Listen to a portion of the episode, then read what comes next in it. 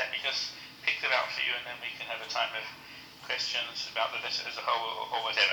His first thing is to tell us the three things that the blood of Christ can do for us. And uh, I'm not quite sure who's been who's been to what meetings, but uh, I was saying from these verses that there are three things here. First of all, the blood of Christ gives us eternal redemption. When Christ appeared as the high priest of the good things to come, he goes through into the inner sanctuary of heaven with his blood, and by means of his blood, and thus he secures an eternal redemption. He redeems us, he releases us, he saves us by the paying of a price.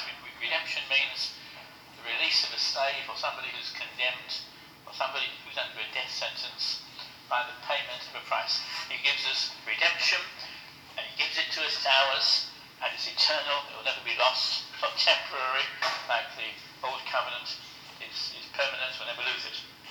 The second thing is that he gives us daily cleansing. If under the law you've got a cleansing of your position in the camp, uh, the flesh, your fleshy position in the camp, how much more will the blood of Christ not just give you some earthly position in a building, but how much more will it cleanse your conscience to serve the living God? So the second thing the blood of Christ does, it cleanses your conscience, makes you feel clean.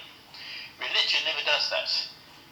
The Old Testament law, in many ways, was just religiosity, professing to be God's people, going to holy buildings and so on. I don't mean that you couldn't get truly saved and spiritual people in the Old Covenant. I don't mean that. But what I mean is, he didn't come through the law. When David really sinned, remember David, he sinned badly. He committed adultery, murder, ruined the reputation of Israel. The law couldn't help him. In fact, the law would have sentenced him to death. The penalty for adultery was, was execution The penalty for, for murder was execution. The law, no way which the law could help him. So what, he, what could he do? He said, You desire not sacrifice, else would I give it to you. Remember Psalm 51. He couldn't give a sacrifice, there was no sacrifice. The only one thing he could do, that was to forget the law and go straight to God and ask for mercy. There's anything he could do. That's what he does in Psalm 51. So people could go straight to God. Abraham was saved without the law. 430 years before Moses there was Abraham. He believed God there was no law, there was no Ten Commandments, there was no Mosaic system. I don't mean that people couldn't know God in the Old Testament period. I mean that the law didn't do it. All that the law did was it restrained sin, it made you scared of sinning because the punishments were so severe. It, point, it pointed to Jesus, it pointed to, it was a shadow, chapter 10 verse 1 says it was a shadow of the things to come. So the law can deal with those fleshy things, but the gospel that Jesus deals with your conscience, your hearts. It makes you feel forgiven. The third thing the blood of Christ can do is it makes it possible for you to get your eternal inheritance. And I am arguing that inheritance is what God wants to give you once you are saved. It's not salvation itself, it's not justification, it's not new birth, it's not being a child of God. It's what God is promising to do with you and through you. God gave Abraham promises. Abraham believed God. That was reckoned to him for righteousness. So he was, he was justified. Genesis 15:6. He was counted righteous in the eyes of God right in the early chapters. But God was promising to do various things to give him the land, to give him a seed through whom all nations would be blessed. That was Jesus. It, be, it was 2,000 years ahead. He was promising he personally would be famous. People would be blessing him. Those were the things God wanted to give him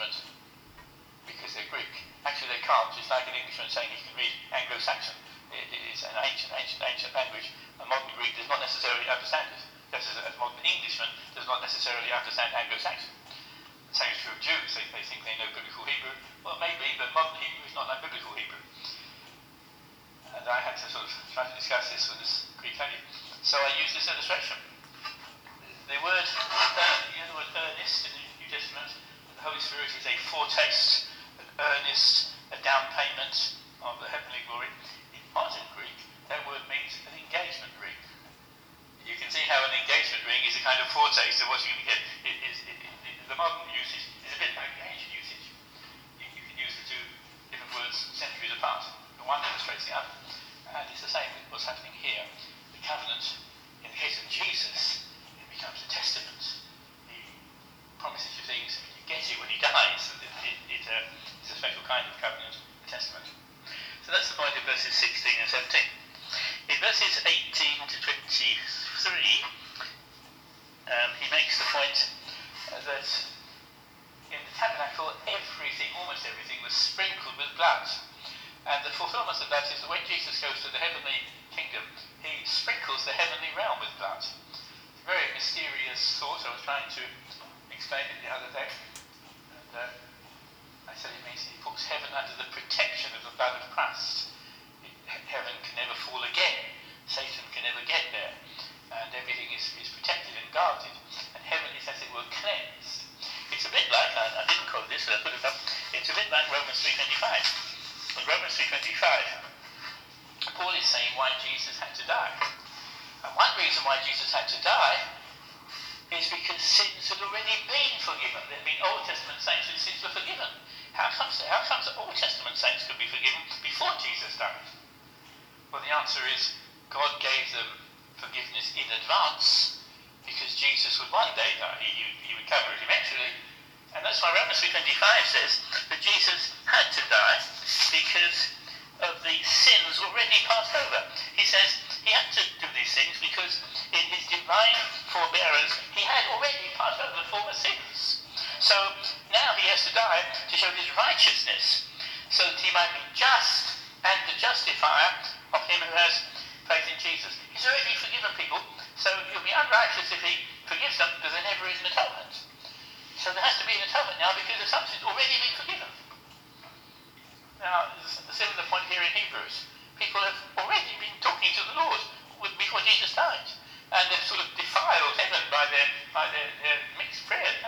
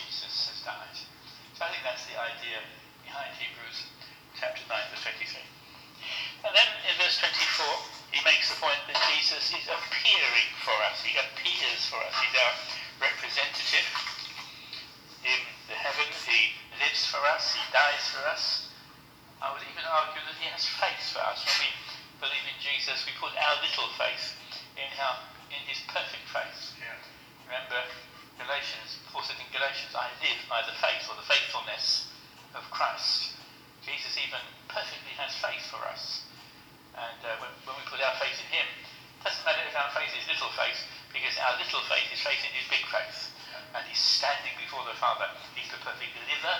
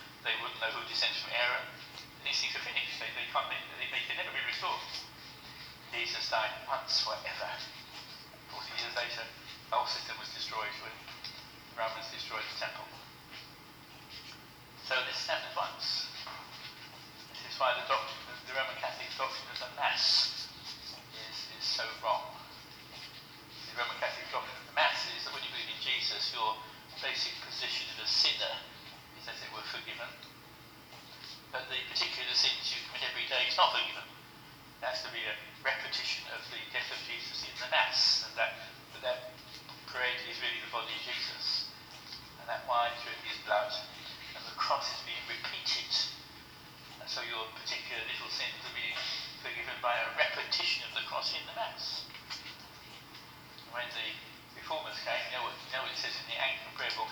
It says those things are a blasphemous fable and vain deceits, a blasphemous fable and vain deceits. That's nonsense.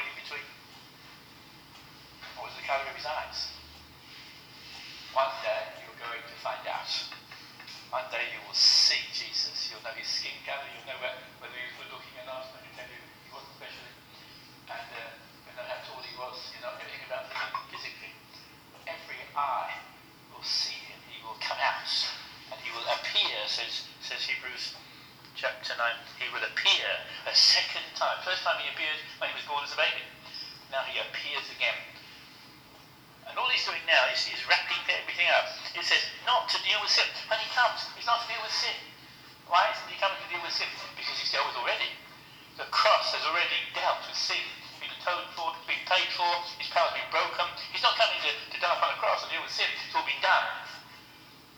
The only thing he does when he comes the second time is to wrap up salvation, give us the final inheritance, resurrection body, rescue of the waiting for him to come finally and fully. He's not actually dealing with sin, that's what we've been dealt with he comes and he wraps everything up in his second coming. But this particular section doesn't quite end, uh, it ends in 10.18.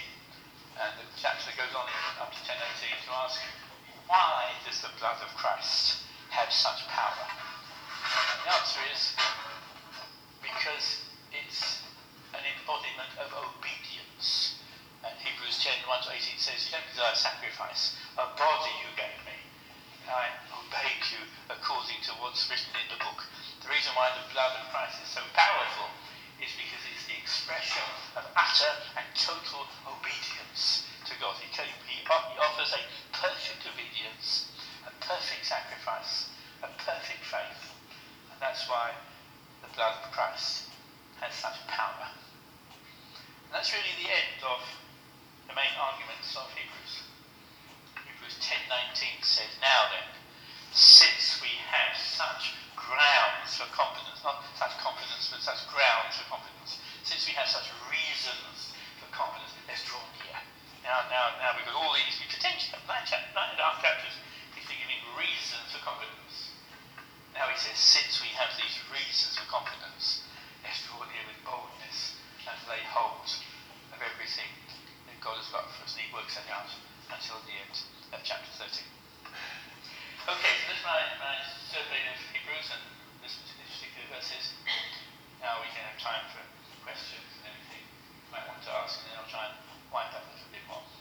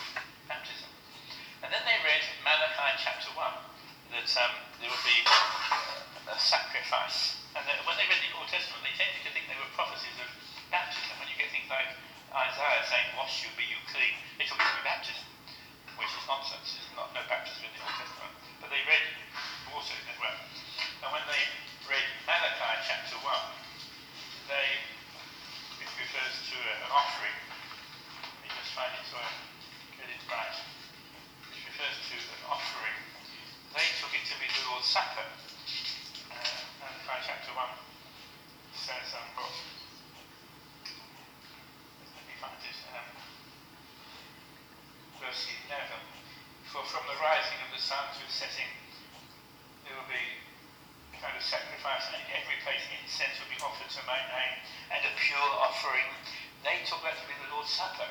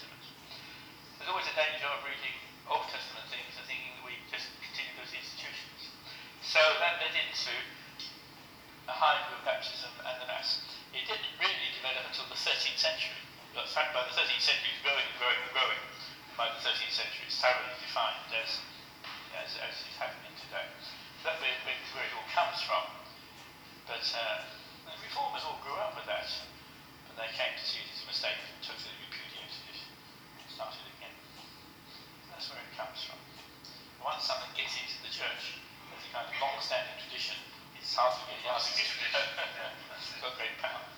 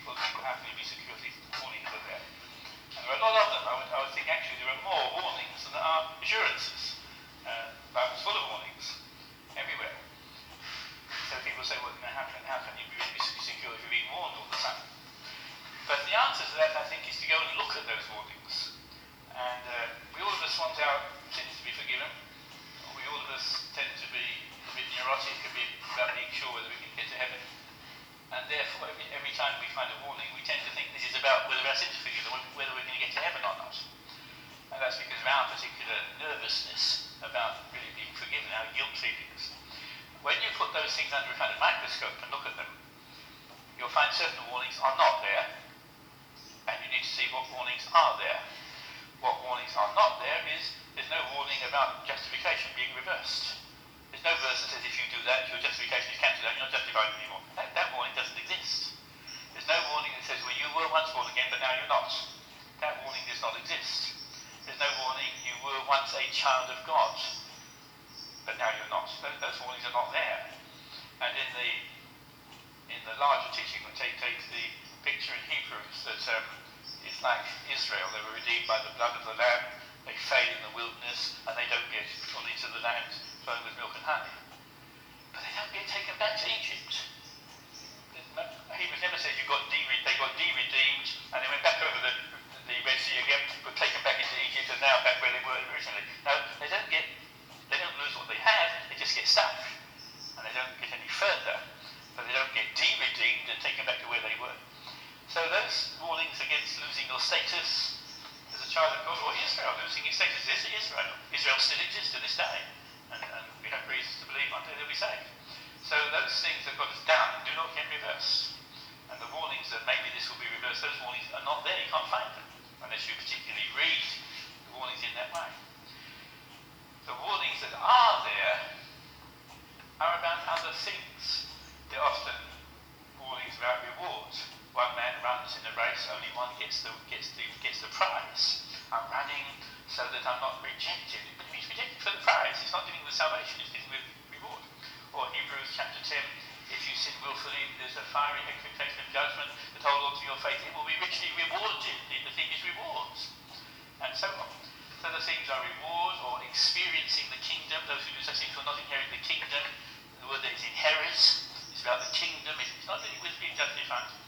So those warnings are about the kingdom, about happiness, about being useful to God. Or they're collective, it, it means a generation of people, so-called believers arise and they don't even have faith at all. God takes the church away. It's not a church anyway. Their, their ancestors were. Not all are Israel because they come out of Israel. Not all are the church because they come out of the church. But lots of warnings like that. But none of them are dealing with our status as children of God. So we've got to handle these warnings in the right way. And Hebrews' warnings are all about Christians neglecting salvation and not inheriting the promises, coming under a fiery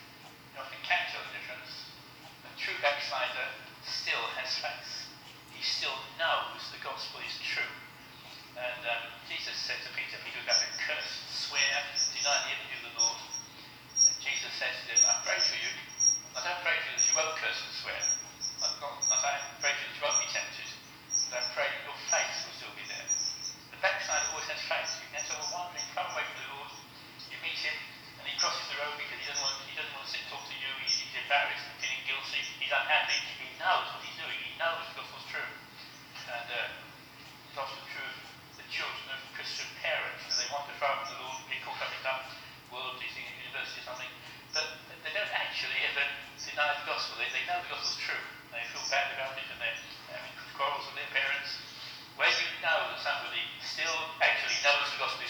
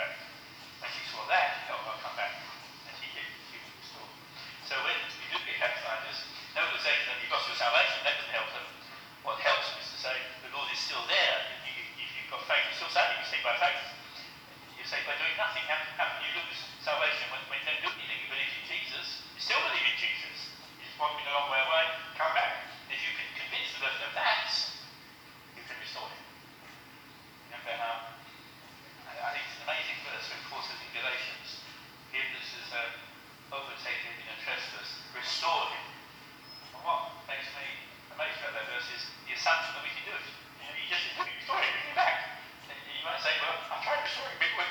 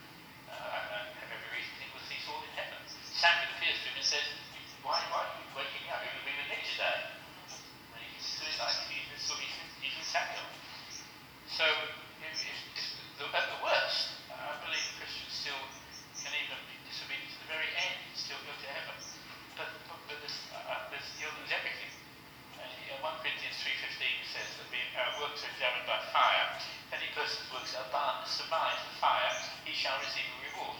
If any person works are burned up, he shall suffer loss.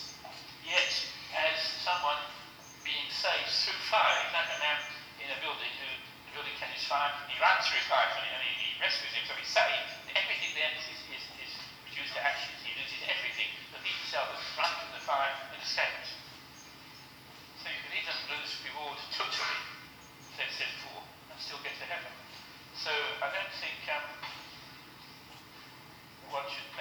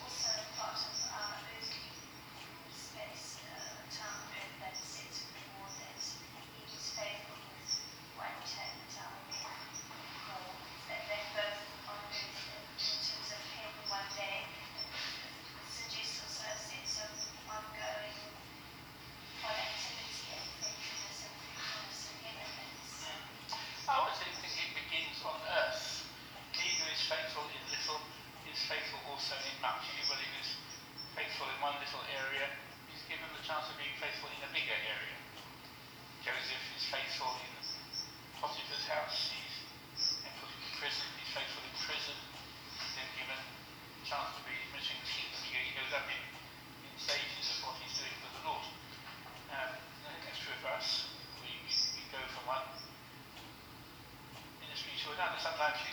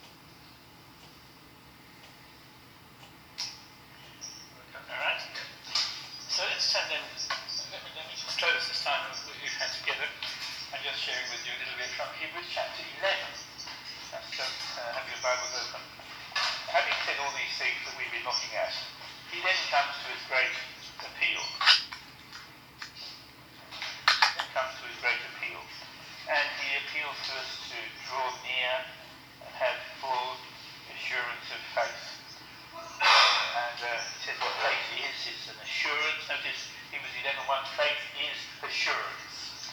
Faith assurance is not a development of faith. It can, it can develop, but even when you first believe, there's a certain amount of assurance even in believing. Not assurance in yourself. You're not being sure of yourself. You can be a bit unsure of yourself. But you're sure of the promises of God.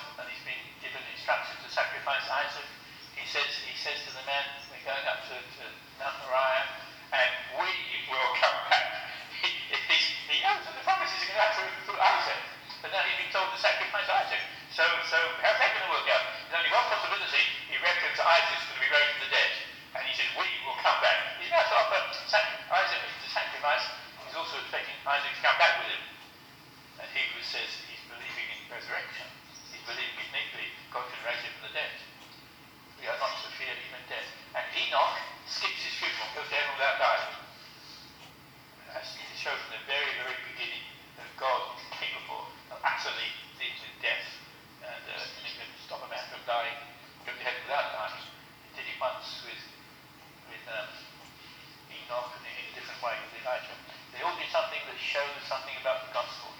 Noah shows that when you really have faith, you want other people to be saved. Noah was a preacher of the gospel. He wants other people to be saved. And if he could not get anybody else saved, he could get his family saved. Noah got his family saved. You can't save anybody else. You can save your family. Persuade them and, pray to them. They are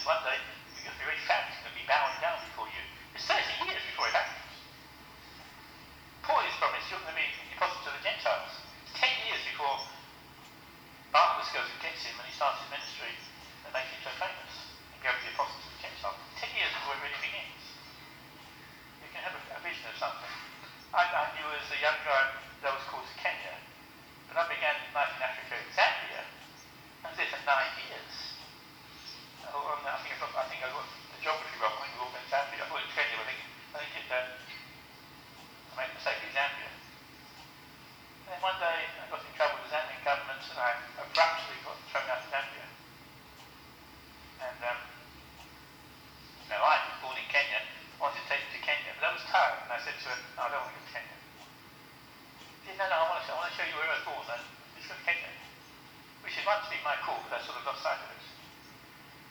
And I said to her, all right, there's so much and if they.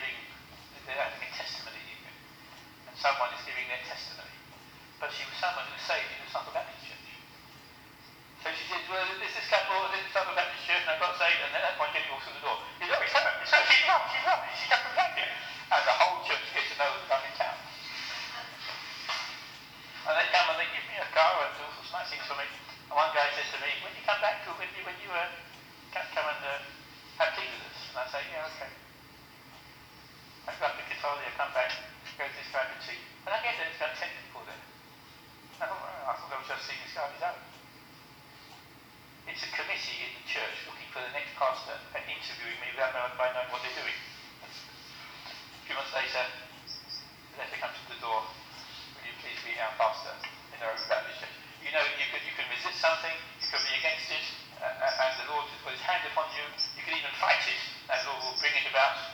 You've got a calling upon your life, and God will put you in that calling. And uh, David and, and uh, these people, there's always delay, you can even lose sight of your calling, but God will bring it to you eventually. It may take time before you get there, it took me 10 years. And looking back, I, I know now what God was doing. I don't know everything I needed to do about Africa before I went to Kenya, which was a good idea. I didn't, I didn't know it at the time. There can be delay the side of things. But God's calling, he's still there. Don't, don't, don't stop believing when there's that. There can be opposition, and that comes from the devil when you're ready to be accused of God. Don't be surprised if every everybody's up against you, including your best friends. There can be fearful opposition. When there's revival, the opposition does not come from the world, it comes from other churches. When Jesus came, the opposition didn't come from Pontius Pilate or, or, or the Greeks or the philosophers. It came from the synagogue, from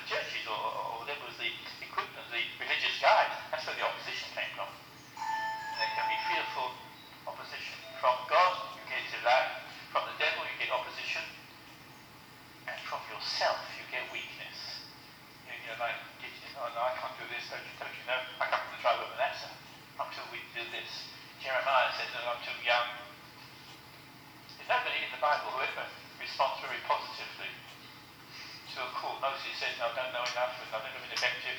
Jeremiah says, I'm too young. Paul, he wasn't volunteering for anything. Peter, Peter says, depart from me, I'm a wicked man. I don't believe he's very enthusiastic about the Lord.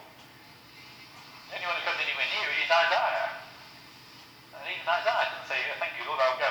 He says, Lord, here am I,